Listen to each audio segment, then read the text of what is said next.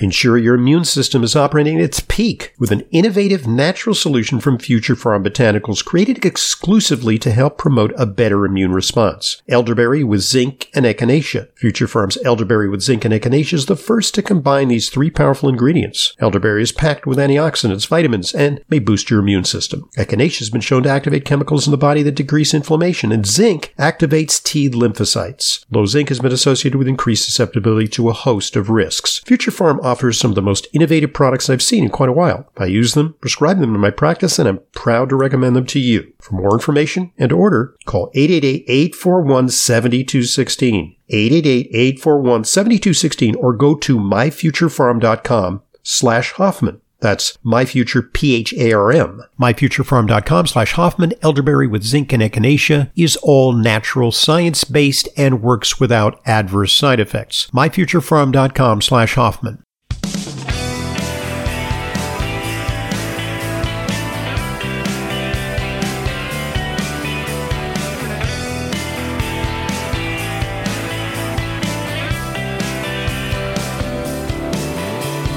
Welcome to today's Intelligent Medicine Podcast. I'm your host, Dr. Ronald Hoffman. Today's subject is how to choose between different joint supporting supplements. There's a whole lot of things out there that purport to be helpful for painful joints. Today, we're going to take a deep dive on that subject with today's guest. Uh, he's Neil Levin. He's our go to guy on the subject of supplements. Uh, Neil is the Senior Nutrition Education Manager and a product formulator for Now Foods, also makers of Professional Line, Proto- uh, Protocol for Life Balance, PFLB. Uh, that's a, a, supplement brand that I turn to often to support my patients. A very high quality brand and very innovative as well. And uh, Neil is authoritative on the subject of joint support. Uh, he uh, is entrusted with traveling hither and thither and yon to lecture to health professionals. He's been uh, all over the country, all over the world, uh, a little bit slowed down by COVID, but uh, he's soon to hit the road again to educate people about the use of nutritional supplements.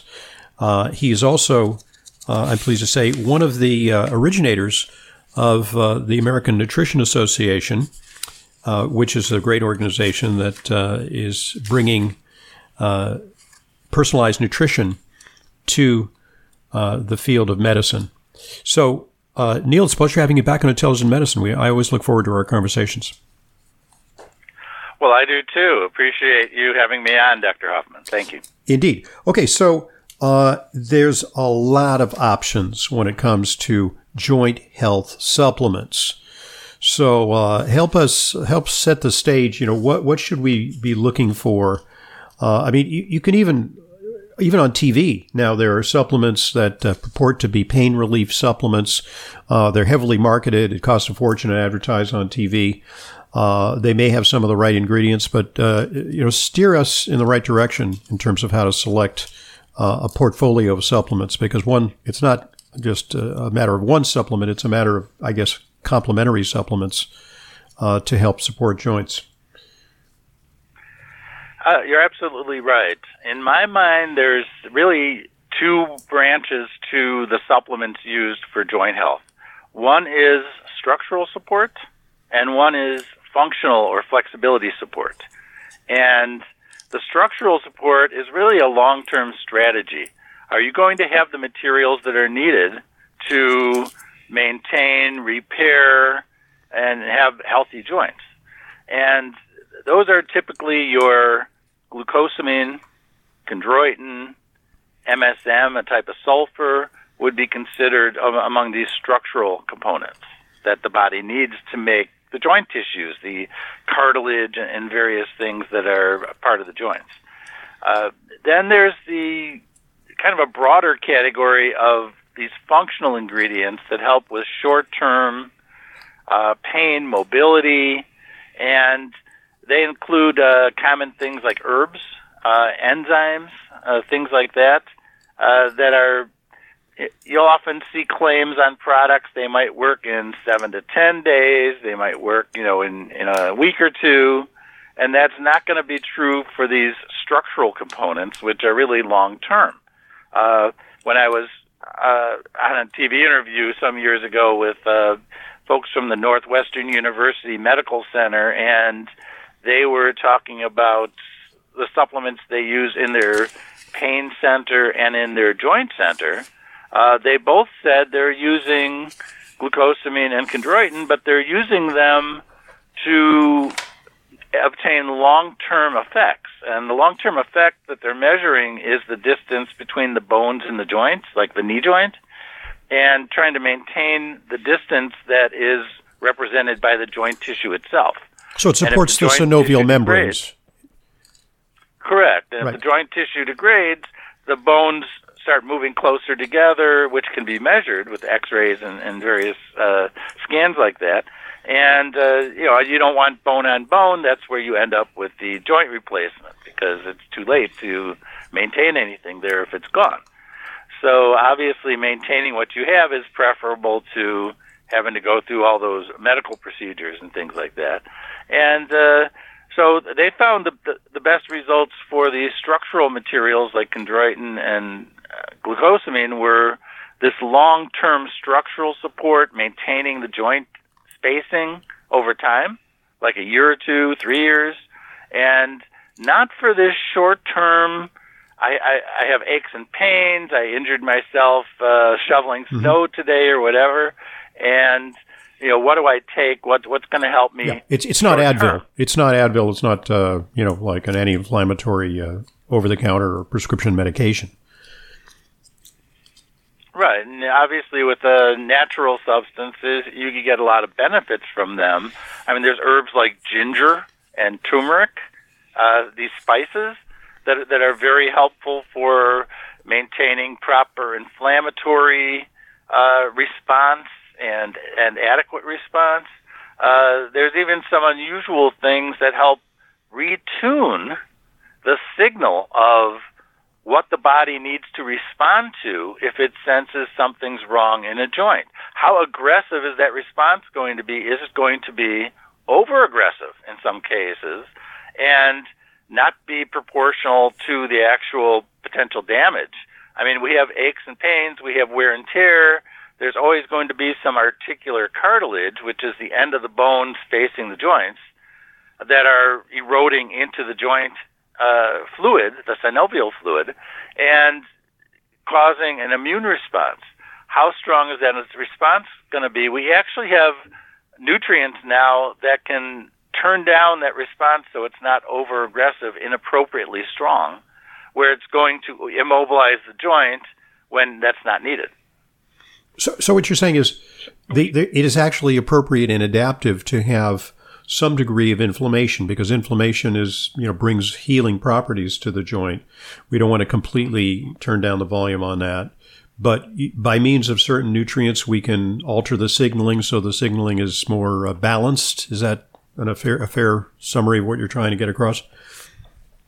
That's absolutely correct. Uh, you want a balanced response. You do not want an over aggressive response because that's going to immobilize that joint when you don't need it. I mean, there's times when that is needed but there's times when that's way too much, and you know you obviously want to have something that's going to protect the joint and help it heal. I mean the, uh, the if if you want to look at inflammation as being like a demolition team, if there's something that's damaged, you need the demolition team to go in and clean it up, but it needs to be in a controlled manner and not just blow up the whole town. So, so apropos of that, I mean, a typical conventional medicine strategy. You know, you go to a orthopedist or a rheumatologist, you complain of knee pain. They say, well, you're not ready for an operation. Uh, here's, you know, just take some over the counter uh, Advil, uh, or he, they prescribe a medication, uh, you know, kind of a stronger version of a non, what's called an NSAID, a non-steroidal anti-inflammatory drug. Now, from what I've, I've heard, you know, you, you do get relief. There's no question. On the other hand, uh, there's some studies that perhaps you're aware of them that suggest that the long-term effect of these is not to protect the joints. You, you merely get pain relief, but you actually may accelerate joint damage. Am I correct in, in, in suggesting that? Yes, because you're removing the inflammatory signals without removing the need for the inflammation, the, the demolition team to go up and clean mm-hmm. that mm-hmm. debris. Right. If you just fire the whole demolition team, you're not going to get anything done either. You just have this damage that's there and it's not being dealt with. Right. So, you know, the body needs some mechanism to deal with that. And, you know, there are other substances, uh, willow bark extract, something that's, that aspirin actually derives from. Mm-hmm. Uh, but it has a wider range of effects from the using the whole herbal extract instead of isolating one chemical from it. That, that's, that's interesting because uh, I used to think of uh, white willow bark as a, an aspirin alternative, but I would say, you know, why bother to, you know, make white willow bark tea when you just go to the drugstore and just get, get some regular Bayer aspirin?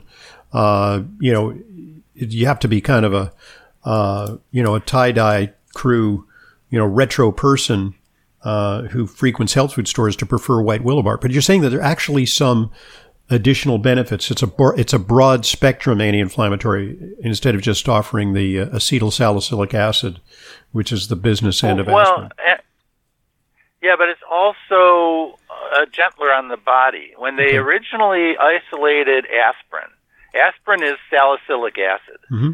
and it's it's an acetylated form of salicylic acid, which is a technical term, but it, you know they add something to it which reduced the tendency of salicylic acid in isolation to cause severe internal bleeding. Mm. And we we know today that taking a, even a baby aspirin is going to cause some internal bleeding, especially in the stomach area, yep. and is associated with possible gastric uh, repercussions. You know, people are hurting their stomach by taking it all the time. But white willow bark was not causing those problems. This chemical that was isolated from it did cause the problem, but in the natural plant matrix, mm-hmm. it was much gentler. So, so there's no recorded cases of people who uh, drink white willow bark tea or take supplements that are like uh, one of the supplements that I take uh, on a daily basis at your recommendation uh, by Protocol for Life Balance is called Ache Action, and it seems to be uh, it's a combo formula. It's got boswellia in it, but it also has white willow bark extract. So there, there's no potential for that to drill a hole in your stomach because I, I like to take, you know, four or six a day and, and it's, it's not associated with gastrointestinal bleeding. Right, and I actually take four a day myself. Uh, as I, I believe I mentioned to you when I saw you uh, a couple months ago, was uh, I had an Achilles tendon injury, and last time I had one, it was ten months before it was normalized. I yeah, mean, I was limping for, ten months, and uh, you know it, this has been going on since like July now. So you know, it, but it's improved a lot. And I, uh, when I started taking this uh, two twice a day, four four capsules a day, I had noticeable improvement within a day or two. Uh, you know, it, I mean, literally, it felt like my my heel was was coming loose from my foot, and it was painful, and I, it was hard to walk. I had mm-hmm. to gently walk on stairs, and and within 36 hours of of taking the first ones, uh, I was able to walk almost normally. Uh, oh. I mean, I'm still not 100 percent, but I've been using this now for uh, a couple months. I, I think I'm on my uh, toward the end of the second bottle, maybe. Right. And you know, it, it's still giving me some benefits. I'm still taking it regularly. Yeah, I, t- I take it for prevention because I, I sometimes go a little hard on, you know, in the gym or, or you know, running, cycling, swimming. And you know, at, uh, at my advanced age, it, takes a toll yeah. on the body. And I, am just trying to, uh, you know, squeeze in as many workouts as I can. I don't want a lot of down days where I'm like aching. Yeah, and I actually have another formula I've been using the way uh, the way you're describing this, uh, just preventively, and uh, it's because you know I I, t- I might get a backache sometimes, or uh, uh, also want to keep the inflammatory levels within normal bounds uh, for cardiovascular reasons. You know, make sure there's nothing happening in the arteries or something mm-hmm. that uh, could end up being a problem and I take our another uh, formula we make called Deflame, which okay. contains a number of of ingredients in there as well. Uh, so I'm actually doing both of these formulas now uh, to try to double up because I have had been taking the D-Flame, and while it helps, it wasn't enough for the uh, I- injury I had and you know the pain I had. So you know, doubling up on taking two different formulas gave me a good balance, gave me a wider range of things. Because, uh, for example, there's turmeric in the D-Flame. There's not in the uh, Ache Action. Action. Mhm. Ache- yeah, Ache Action has the boswellia, the ginger, uh, but it, you know it doesn't have everything in there. So, you know, it, having other things in there uh, helps. There's uh, boswellia, uh, which is the uh, now now there's a special extract of boswellia. Boswellia, everyone's probably familiar with frankincense. Mhm. Boswellia is the herbal form of frankincense. Burned in churches, of you know, the it's spice, the of the, distinct uh, smell that comes out of the censer, you know, when they're in uh, traditional Orthodox uh, ceremonies, right? Exactly, and you know, around Christmas time, everyone's talking about frankincense and myrrh, and why were they giving these to uh, baby Jesus? Was because these are valuable uh, uh, medicinal herbs, herbs that have some healing properties. So you know, they're, very valued by by healers uh, as medicinal purposes. So you know, taking boswellia, the, uh, the form of boswellia that's in the ache action is a little different from the one that's in the flame because it's a specific extract that works at a low dose and uh, is a proprietary extract. They- had something called AKBA. Is that am I on the right track with that? Uh, the AKBA Yes. form of Boswellia. Of Boswellia. Uh, is that like uh, you know a very concentrated or supercharged form of Boswellia? Yeah, it's actually the boswellia is uh, standardized to one of the boswellic acids, the AKBA or AKBA, Mhm. which, which is normally in there, but this one is uh, specially uh, uh, potent to regulate the enzymes involved in uh, the pain signaling, the uh, inflammatory signaling in the body. Uh, I have a little trouble sorting out uh, curcumin versus Boswellia. I mean, how are they? How do they complement one another, or is it sufficient to just take one? You know, pick one and then take it. Well, I mean, they work a little differently because they have different actives in there. Um, turmeric is, is very well known for uh, helping with aches and pains and things. That that's one of the ingredients in the D-flame, for example. Uh, one reason we didn't use it in the ache action was that a lot of people are taking turmeric in, in various forms. Uh, curcumin is the extract, and a lot of your listeners, I'm sure, have heard of, of curcumin formulas. And, you know, it, it's a fairly powerful uh, formula that's used for, you know, muscle, joints, uh, uh, but but the problem when with the difference when you have turmeric, the spice, and curcumin, the extract, in the spice, it's very well absorbed. The curcumin in there is well absorbed. When you extract the curcumin, you destroy that solubility, that ability to absorb well, and you have to. Uh, frequently, there's different methods of manipulating that curcumin to make it more soluble, that to increase the bioavailability. Sometimes those methods actually backfire. Some of the strongest forms of curcumin that have the highest bioavailability have the worst results in terms of helping with muscle and joint pain and flexibility, Why which is is why people take it. Wh- wh- Why is that? Because if you attach something to it that the body doesn't like Mhm. to force absorption, the body downregulates it as quickly as it goes in. Hmm. So you could have this massive result that you could show that it absorbed, but everything that got absorbed, you're looking at the levels in the bloodstream, you find that they are processed by the liver and they're no longer active forms. Okay. So there's high numbers if you tear it apart, and you, you, I mean that's one of the ways I look at the studies. I look to see if they're using an enzyme Mhm. to remove the curcumin from the uh, acid that's used in the liver to detoxify it. And if I find that's part of it, I discount the bioavailability.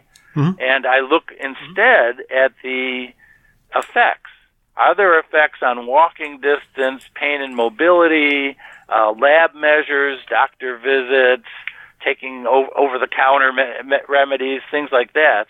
Uh, those are the functional benefits. Right. And I think functional benefits are more important, far, far more important in the case of curcumin than bioavailability, which is sometimes misleading. Wow, that's interesting wow. because it's you know there's so many there's a lot of curcumin wars. You know, my brand is better, mine is more bioavailable, and so on and so on. So that uh, it's interesting that you take that perspective. So you know what it sounds like is you go really into the weeds when you select an ingredient. You don't just say, uh, slap some, you know, get some boswellia, get some curcumin, get some uh, white willow bark. You, you, know, how much time, effort uh, does your team uh, uh, undertake uh, in formulating these products? I mean, you have a lot of choices, right? It, it's not like there's just one monolithic source for for each ingredient, right? Right, and you know we have to look at the forms of the ingredients, but also the blend. And you know, when we're looking at joint health, it's a fairly crowded category. You know, you mentioned there's a lot of products with curcumin alone. Uh, there are a lot of products in this category, and for us to come out with something new, we have to have some hook, some advantage to mm-hmm. this, something that makes it a little different.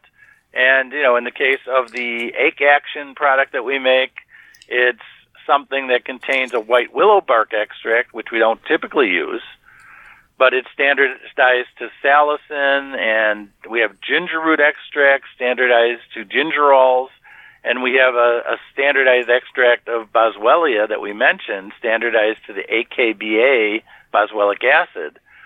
So it, it's kind of an unusual combination of these three, and we were targeting uh, the uh, in, the way the inflammatory signals happen in the body and, and trying to cover a broad spectrum of uh, potential triggers and you know give the body some tools to help deal with them. There's always going to be aches and pains. There's always going to be breakdown and, and degradation of tissues and the body reabsorbing them and rebuilding remodeling.